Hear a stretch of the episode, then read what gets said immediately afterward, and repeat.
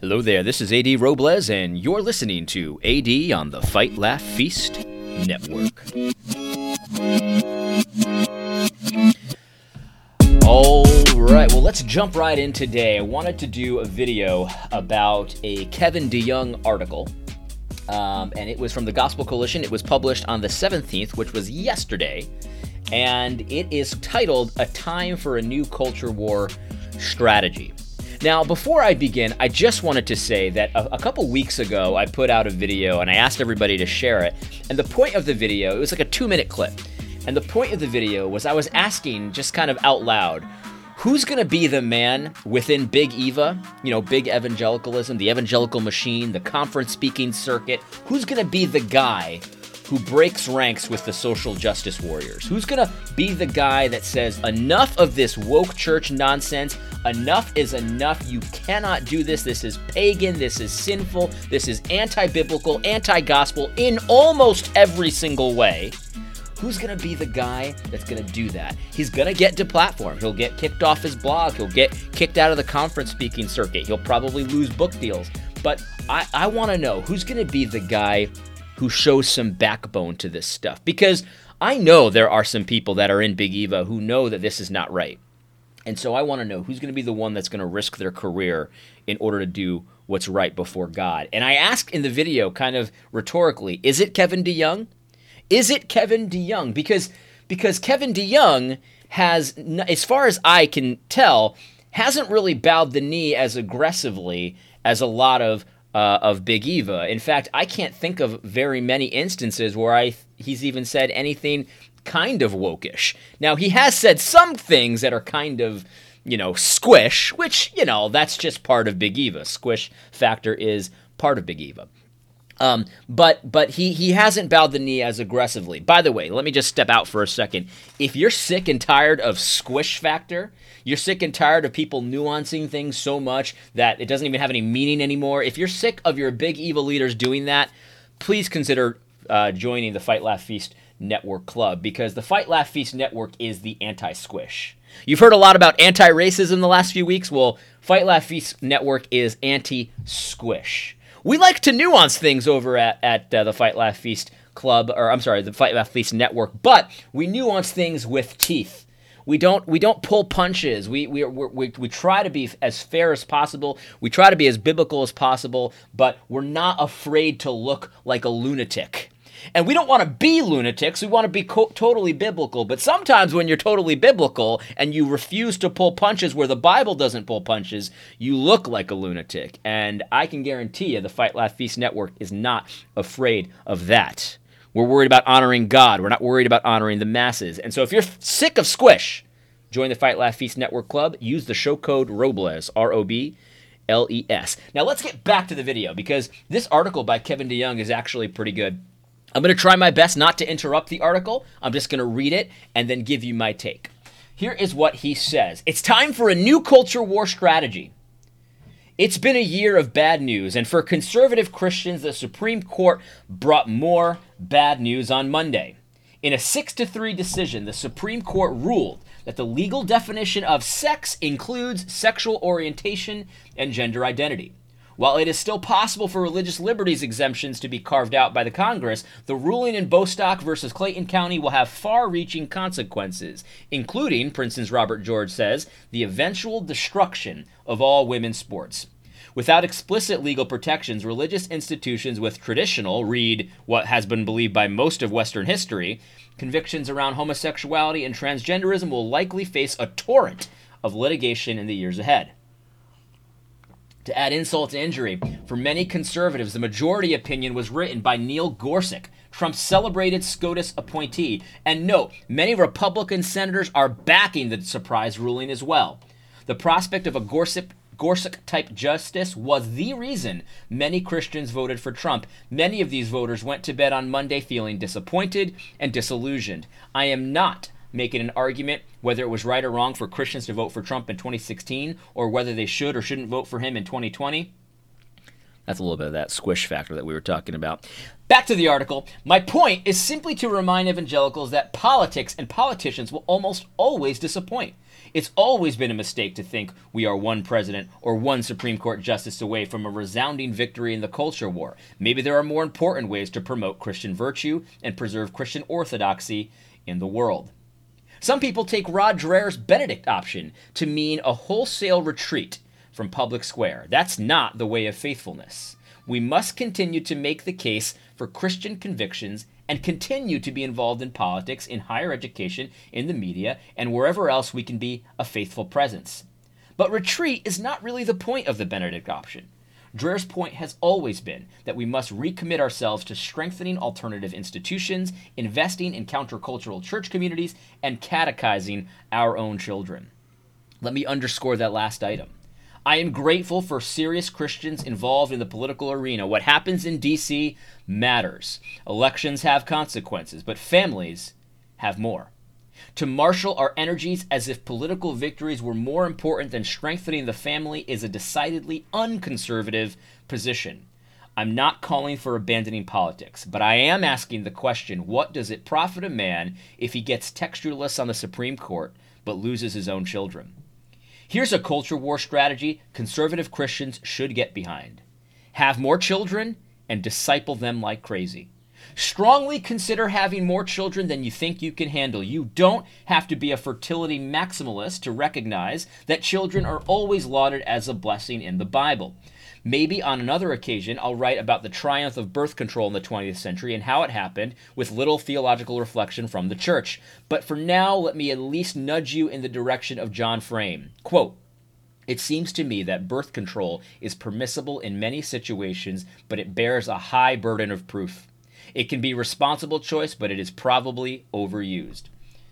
As I've said before, in the not too distant future, the only couples replacing themselves in America will be religious couples.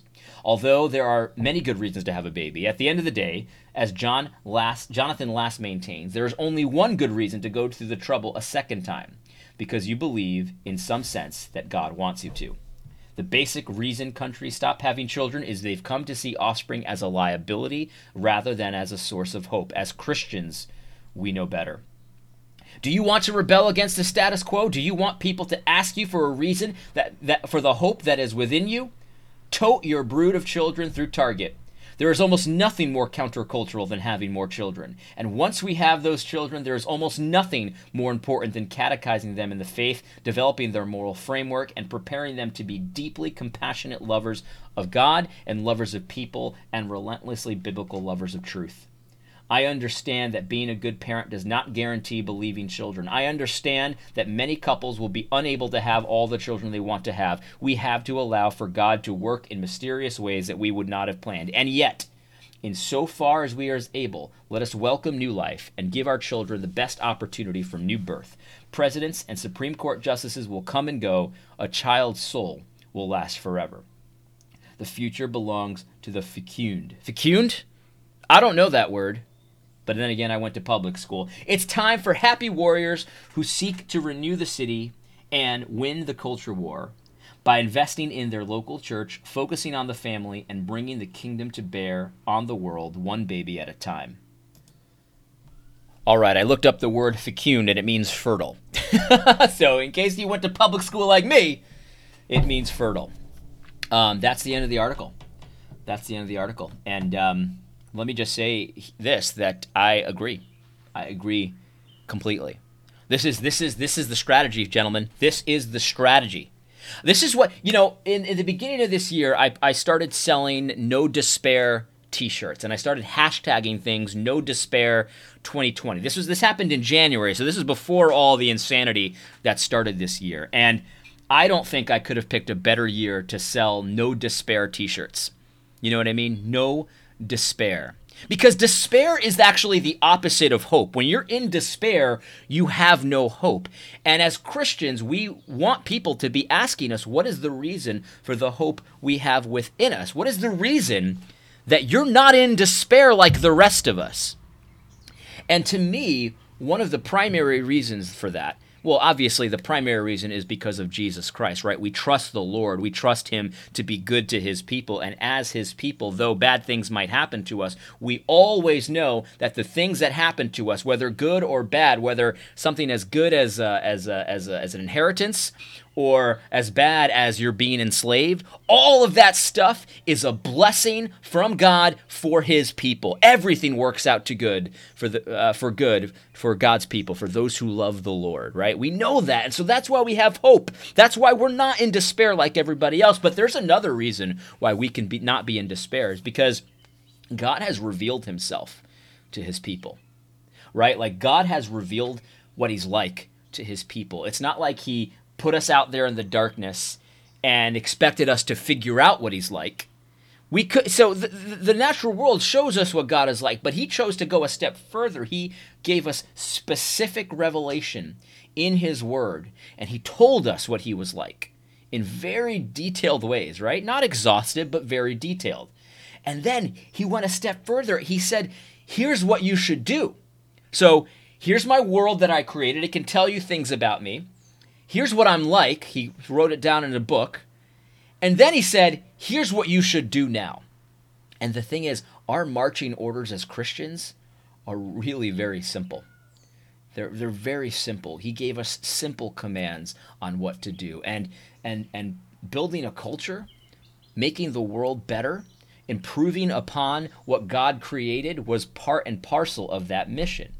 And there's so many different ways you can go to do that, right? There's different things, different tasks, different callings that every person has, but but but working on building is something that is a very simple thing to do.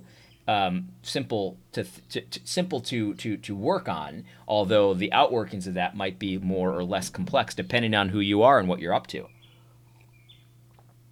Um, somebody asked me, if I could defend from the scripture uh, engaging in a culture war. You know, why, why would you engage in a culture war? We should be a people about the gospel. She didn't say this, but that's what that's what she was asking. She was saying, well, "How can you defend being in a culture war?" And I said, "Well, this it's very simple because God commanded us to build culture in the garden with the dominion mandate when he told Adam to take dominion and to and to and to work the garden. It wasn't just to like maintain the garden and to keep it the way it was. No, it was to improve upon the garden. That's what God wanted Adam to do. Now Adam decided he wasn't going to do that. he was going to do his own thing. Um, and then, of course, we know what happened in the fall. And then we saw Christ, the second Adam, accomplishing that task. In fact, when Christ resurrects from the dead, the first thing that he's seen doing is working the land, gardening. He's supposed, uh, if you remember, someone thought he was the gardener when he appeared, right after his resurrection, and I think that the reason they thought he was the gardener is probably because he was working the land, right? Um, but even if we didn't have that, if you say, okay, AD, you're reading too much into that, okay, fine. But the Great Commission is likewise a command to faithfulness and a command to disciple the nations, to build a godly culture. You see, because the Christian culture should be different than the pagan culture. And so when we're teaching the nations, we're baptizing them in the name of the Father, the Son, and the Holy Spirit, and then we're teaching them to obey all that Christ commands, that's basically what God's telling us to do there is to disciple the nations to act the way God told them to act, to love the Lord the way God told them to love the Lord, to put their faith in the Lord Jesus Christ the way God told them to put their faith in the Lord Jesus Christ. And now there are hard ways to do that, and then there are easy ways to do that. And this is why we should have no despair because look, trying to change politics and change the members of Congress and change the SCOTUS and change the presidency and to change these huge, gigantic systems of oppression and, and, systemic injustice, that is very, very complicated. And you don't have control of other people, right? You don't have control over what the Congress does. You have a measure of control based on who you vote and based on other things. But you have it's very difficult. It's complicated. It's complex. I'm not saying don't try. I'm not saying don't do that but you have to understand that's a very complex situation that you have very little control over. And here's what I am saying in your family, in your individual family units, in your church, you have a lot more control over what happens. It's a much easier play to, to, to, to, to train your children in the way that they should go because your children believe what you say And so if you're teaching a congresswoman, like let's say Alexandria Ocasio Cortez, and you say, Alexandria Ocasio Cortez, here's what the Lord commands. And you go through the, the Ten Commandments with with your with your uh, with Alexandria Ocasio Cortez, or you tell her about the story of, of David and Goliath. You tell her about the story about uh, about um, uh, King Saul and, and, and Solomon and, and, all the things. I was telling my sons about Nebuchadnezzar, God turning him into a beast. Um, if you tell, if you try to tell Alexandria Ocasio Cortez that, and she decides she's not a believer, like there's really not much you can do there, right? She's her own person. She's an adult. You know what I mean? You can hope that that the Holy Spirit will change her mind. You can give her that gospel because that's the only thing that will change her mind. But there's really that that's just up to God, right? And it's true with our children as well. But but but God gave certain children to Christian families because he wants them to be discipled. And it, and he gives us a promise. He says, if you train a kid in the way he should go, even when he's older, he won't depart from it. So when I tell my children about the story about King Nebuchadnezzar and how he was so proud of himself and he was on top of his rooftop saying, I'm so great, look at me. And then God turns him into a beast. You know what my children believe? They believe that Nebuchadnezzar stood on top of his rooftops one day, thought about how great he was, and God turned him into a beast and they don't even question it and they don't even question. Now, when they're older, they're going to start thinking for themselves, and then they're going to, you know, they're going to start thinking, well, let me, why do I believe this kind of stuff? And the thing is, like, I trust the Holy Spirit to work that out with my children. But you see, when I tell my my my son that that that there's three persons in the Godhead, and it's the Father, the Son, and the Holy Spirit, and they know that and they memorize that, and it becomes part of how they understand the world. I trust the Lord that when they grow older, that will continue to be part of how they see the world. They will continue to know that if they need help or if they're scared at night, they wake up in a terror and they do all this kind of stuff, they can pray to God and God will help them. If they are lacking uh, courage in a certain situation, one of my sons, he's was having a hard time taking showers because he hated when the water came onto his face and he would just scream bloody murder. And my wife and I would tell him, look, when you need courage, you know, just pray to God and he'll help you with that. And you should just see this. He's five, you know, and he's just praying, God, please help me not to be scared of the water. And you know, for the first few times, he's still scared of the water. And, and then one day, it just just clicked with him, and he started getting his face all wet. And then he was practicing. He was saying, "Okay, God, please help me be brave." And he'd go into the water, shh, and he'd do it again, and he'd do it again. And and and and this is the thing, man. This is the thing. When in your family, there's a lot more that you can control in your family there's a lot more that you can control. And and in your church there's a lot more than you can control. In your local assemblies your local bodies your local government there's a lot more that you can control. I'm not saying abandon the big things. I'm not saying abandon the big things. But here's the reality. If you've got no discipline and you're not discipling the small things, the things that are in your control, the things that God has many promises about. Like, let's just face it, God doesn't promise that when you tell Alexandria Ocasio Cortez something, that something's going to happen. No, instead, He promises if you if you teach your kids something, something's going to happen. It's not a it's not a formula, right? It's not like you can say, well, uh, if I do X Y Z, then this is the result. No, it's not like that. But there is a promise there. There is some meaning to that verse in the Proverbs where it says, "Train up a child in the way he should go, and even when he's older." All that kind of thing. You see, God brought man and woman together as a family because he wanted godly offspring right? He wanted godly offspring. So I think he intends to give those that he brings together as man and woman into a family. I think he intends to give them godly offspring. This is the plan, gentlemen. This is the plan. This is how we take over the world. We have a bunch of kids and we teach them to love the Lord. We teach them what God's universe is like. Let the pagans teach their kids that they might be a girl and it's okay to use the girls' room and they might be a third way and they might be a dragonkin and all that. Let them teach them all that nonsense. You can't control that. You can't control that. Now, if you want to fight that kind of stuff in the in the public square, go have at it. Have at it. Fight it out. Duke it out. Because the reality is that showing a backbone in the in the in the face of insanity, in the face of totalitarians, is another way you can train your kids. I saw Jacob Brunton. Jacob Brunton has a lot of good things to say. Some people don't like Jacob, and I can understand. He's you know he can be a bit of a serrated edge. I don't agree with everything Jacob Brunton says. But Jacob Brunton has a lot of smart things to say. And one of the things he said is one way to disciple your kids is to stand up for what's true and to show them that you don't have to go along with the crowd. And that's 100% right. So stand up for that stuff. But focus on those kids, man, because God doesn't promise that you'll have a victory with King Nebuchadnezzar. He does make victories with that, right? Like like he does change the heart of the king sometimes as well but he does have a lot to say about your kids. He claims those people. That's why I baptize my kids, because those are Christ's kids. Those are Christ's kids, and I'm going to teach them as if they were Christ's kids. And so, you know, as I watch my kids grow up and understand more about the world, and they understand more about God, and they understand more about what it means to be one of God's people, man, hearing my sons, he's five years old, man, pray at night, God, please help me put on the full armor of God and he doesn't understand the nuances there. But listen, when they're five, they understand at a five-year-old level, and when he's six, he'll understand at a six-year-old level. God, God, God willing, when he's ten, he'll understand at a ten-year-old level, and you move on from there. That it's going to be part of how they understand the world. See, nobody teaches their son that the sky is blue, expecting for the son not to believe that the sky is blue. You see what I mean? So, so, so, so this is the reality. This is a great culture war strategy because it's a long game, right? We don't give up the short game, but we play the long game. You understand what I'm saying? I want to have a victory right now. I want that's what my whole YouTube channel is about. I want victory now. But I understand that sometimes this is not how God works. He doesn't do a cataclysmic thing all the time. He does sometimes.